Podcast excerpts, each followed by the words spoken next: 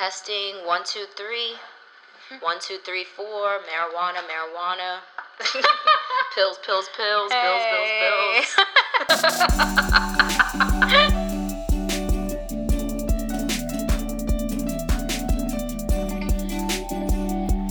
Hey guys, Arabia Banos here, and Ebony Black. and we are Us Millennials. And we are back with our third episode, which is called. Social narcotics. So, this podcast is going to be about drugs and some of the main ways our generation are finding to experiment with them and why. So, it might surprise you also as we go further into the topic. You'll hear that millennials have found ways a little different from past generations to experiment. So, hopefully, you find the conversation interesting and everyone can understand a little bit more and have more insight not only about the effects of drug addiction and abuse, but also what drugs are more or less popular than they were previously and why.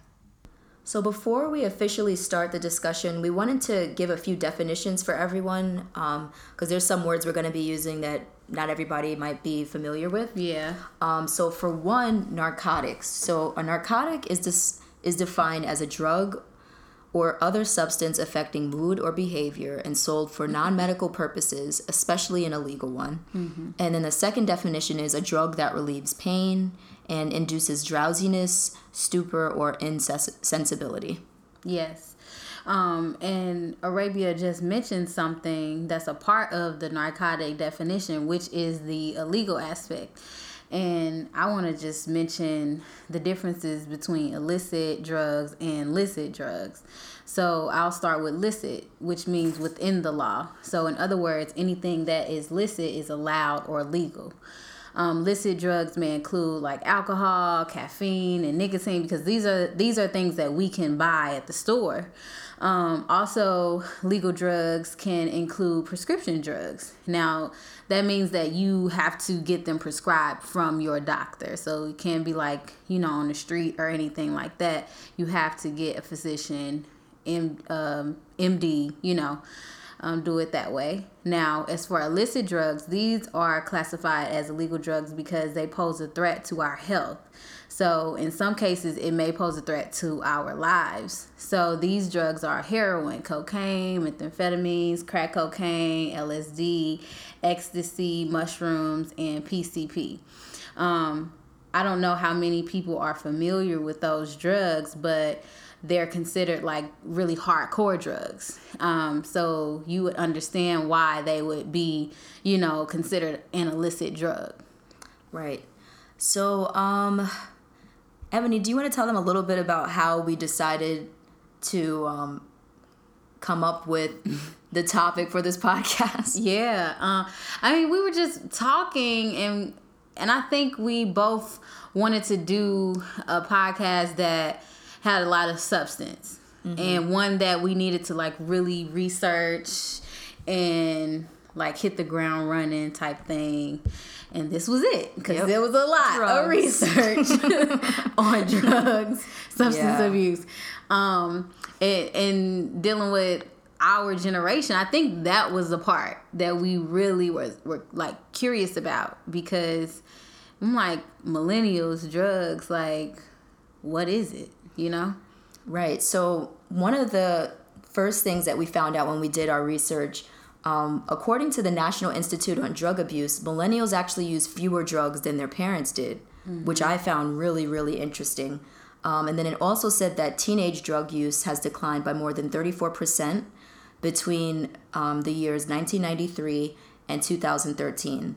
So, this is a crucial time period that encompasses the teenage years of our generation, millennials. So, you know, it shows that our generation actually uses less than baby boomers, our parents. Um, however, even though overall drug use is less than our parents' generation, um, it's still increasing with specific drugs. One of them being marijuana, and another one being pills. Um, so, Ebony, I think you have some information about pills, and then I have a little information about marijuana, and then we're gonna kind of like go back and forth and discuss the two. Yeah. And we originally kind of wanted it to be like a um, debate about which drug was the drug of our generation. Was it pills or was it marijuana? So I'm on the marijuana side and she's on the pills side. Yeah. Um, but I, I mean, I'm not, I'm not really on a side. Yeah, we're not. Yeah, we're not really on sides Yeah. for the sake of the podcast. Yeah. we're like, okay, let's just choose which one we like. Just when we were talking, we're like, okay, which one do you think? And marijuana popped up in your head, and then For some reason. and then when I was like, well, prescription drugs, like pills, because we were really having like an honest conversation about our history and just the people that we know. And so I guess from our experience, we like uh, It was marijuana. easier. Yeah, Yeah, like it was easier to choose an argument.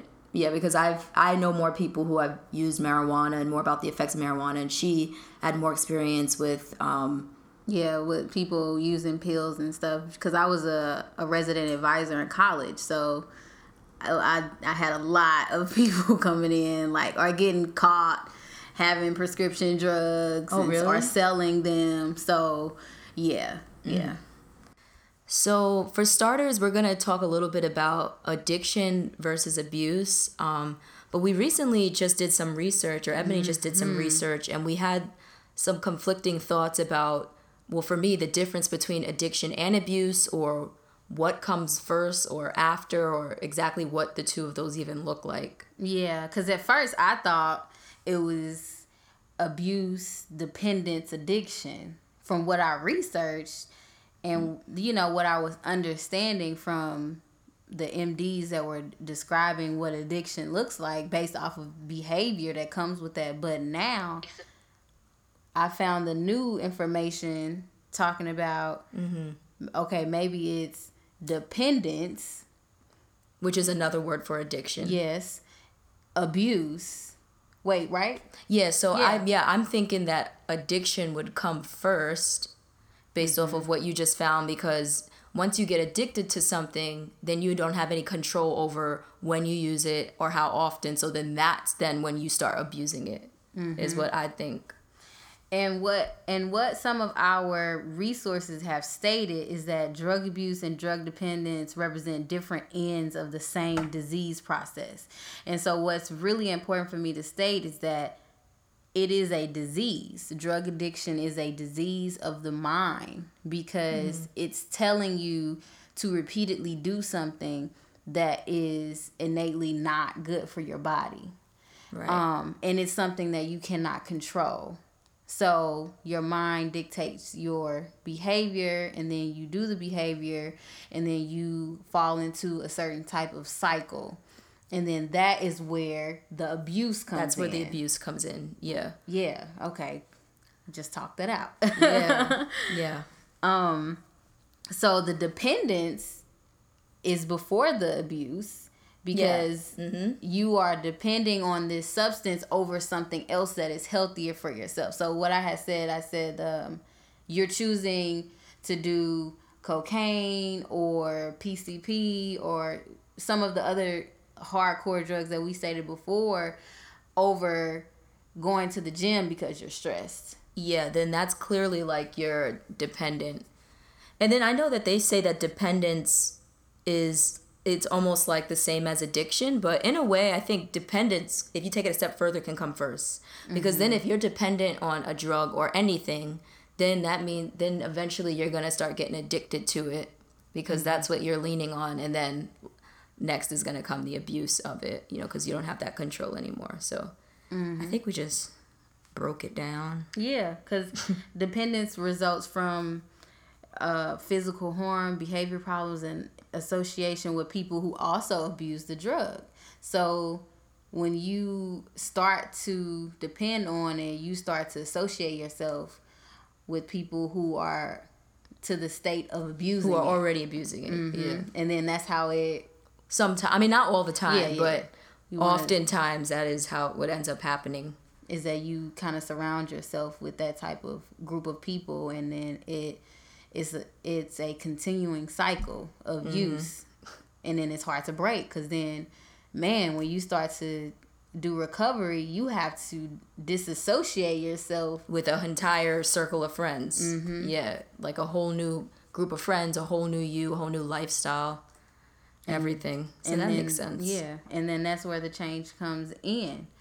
So, I guess I want to say for all those people who may be listening who think that they may have a drug addiction or they may know somebody who has a drug addiction or they're trying to distinguish between whether or not they're at the state of dependency or abuse, a massive abuse, it's still an opportunity for them to get the resources that they need. And when I mention resources, I'm talking about um, help. So just know that neither drug abuse in relation to addiction is a moral weakness. In my opinion, from the research, that's what they've stated. But I, I think that I can agree with that. What about you, Arabia? As far as a moral weakness. What do you mean by moral weakness exactly? Um, moral weakness, I think they're referring to that as something that basically that is a belief thing that you can turn on and off. Oh, okay. Yeah. So so when you think about your morals and what you've been taught, no drugs, don't do drugs. And you're supposed to take that in and walk by that. But if you don't walk by that, That means you have bad means morals. yeah, then that means that you're you have a moral weakness. But I don't agree with that because why is because it's a illness of the brain of the mind. Mm-hmm. So it's something that you cannot control after it goes past a certain point. It's then an addiction. Yeah, I def- I agree with that. I don't. I th- I believe it's a brain disease, and I even believe that it could be genetic too. Mm-hmm. So Yeah. Yeah. if you know that you're prone to something like that, then it's up to you to just make the best choices that you can to not expose yourself to it. Or if you are exposed and you feel like things are starting to get a little weird, you're getting a little too dependent, uh, then it's up to you as like an adult, I guess, to just like kind of put the seatbelt on and be like, all right, let me. do the work and you know successfully have a drug-free life that's initially that's what you would want if you find yourself in those type of situations that or that type of journey Yeah. yeah So, yeah, so I know a lot of a lot of people might feel like they already know a lot of this information, but we're just re-educating people and I don't know if you guys remember the DARE workshop when we were if you're a 90s kid, then you remember doing the DARE workshop. Um, so I don't know. I don't really remember uh, even what that stands for. yeah i'm i'm googling right now like yeah, what does it stand for? Because I guess the program failed because no one even remembers what it stands for anymore. but actually, they're back now because when I went to Walmart um, uh, like a few months ago, they were there, and I got a T-shirt because I like donated a dollar. So they're back now. I guess they're trying to reframe their message or whatever. But did you know they had a song no. they have a song on YouTube. i think they have a song this is really interesting Okay. wow is this the song i don't remember a song with dare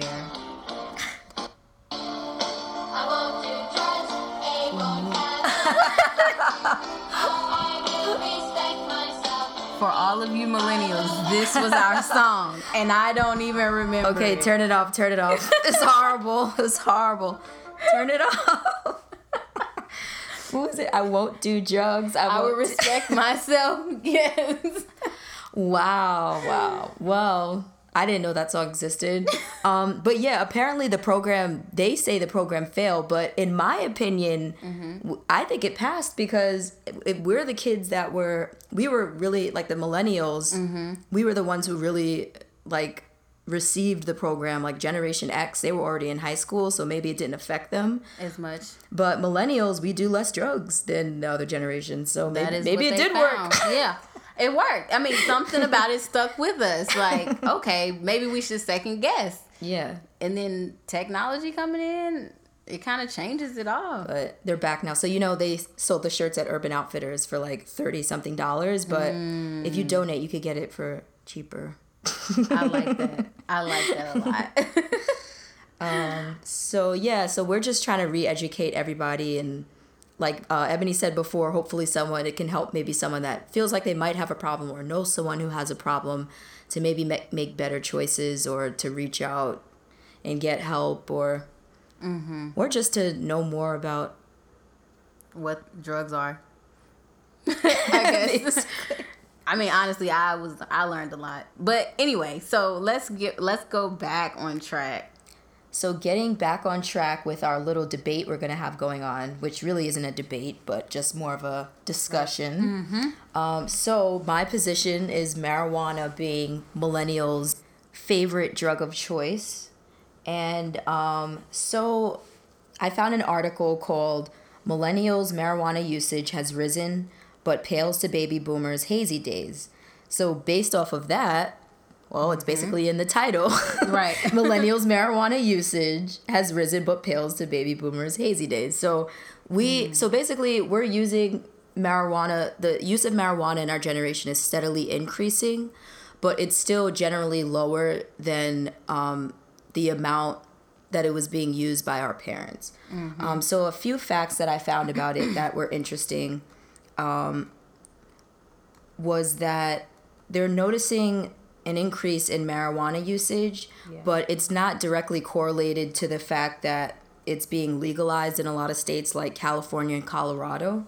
Um, and a lot of that could be attributed to the fact that the perceived risk of smoking um, weed has decreased from 50% to around 33%. So basically, over time, people just have perceived marijuana as being a drug that's, I guess, less dangerous. Yeah. Um, and it, and it is less dangerous compared to harder drugs. Um, but but however, if you're smoking marijuana before the age of 25, it can have some negative effects on your brain because the brain doesn't finish developing until age 25. Um, so yeah, so I guess it's it's basically up to your best judgment and I mean, I would advise people not to use before 25, but I know a lot of people do. Oh yeah, like that's not. So, yeah. That would be a very interesting conversation to have in high school, colleges.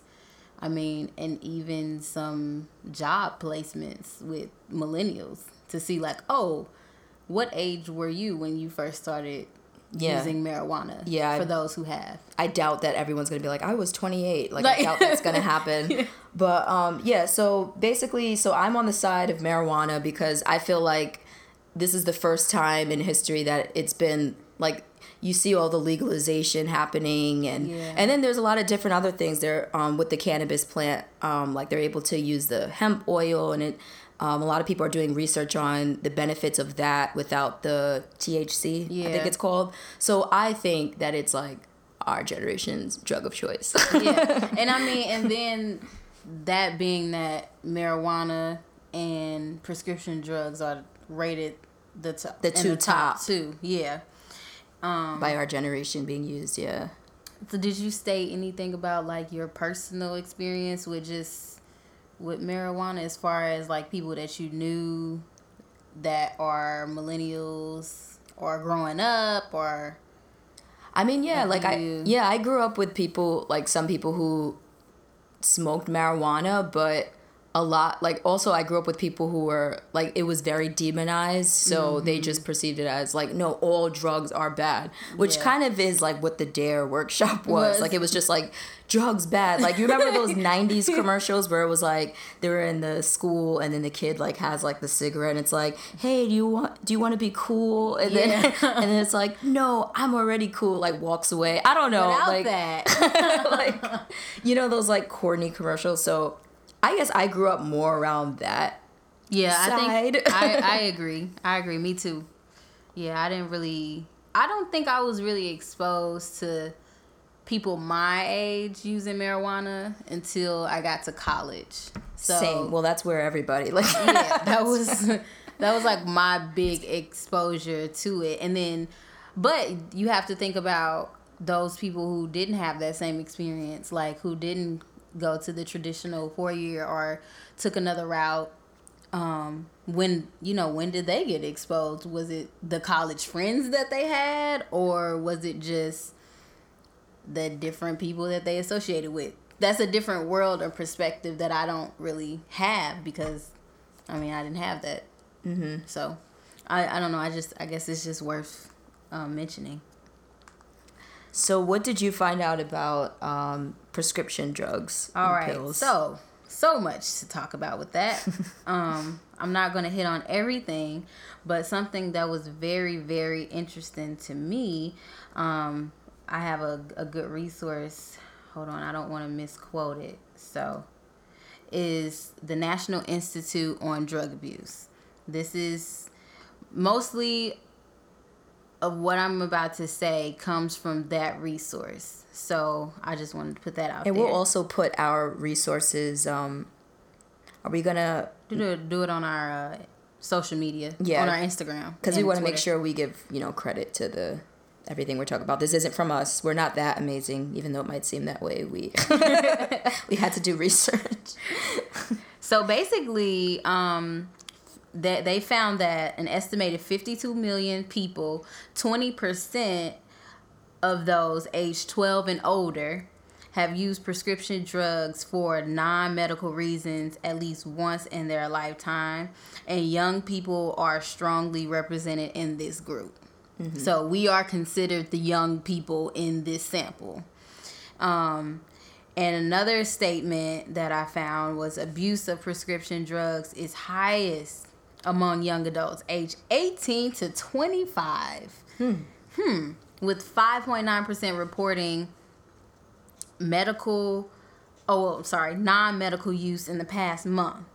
And among youth aged 12 to 17, 3.0% reported past month non medical use of prescription medication. So, from this, I'm thinking, okay, we use prescription medications more than the previous generation.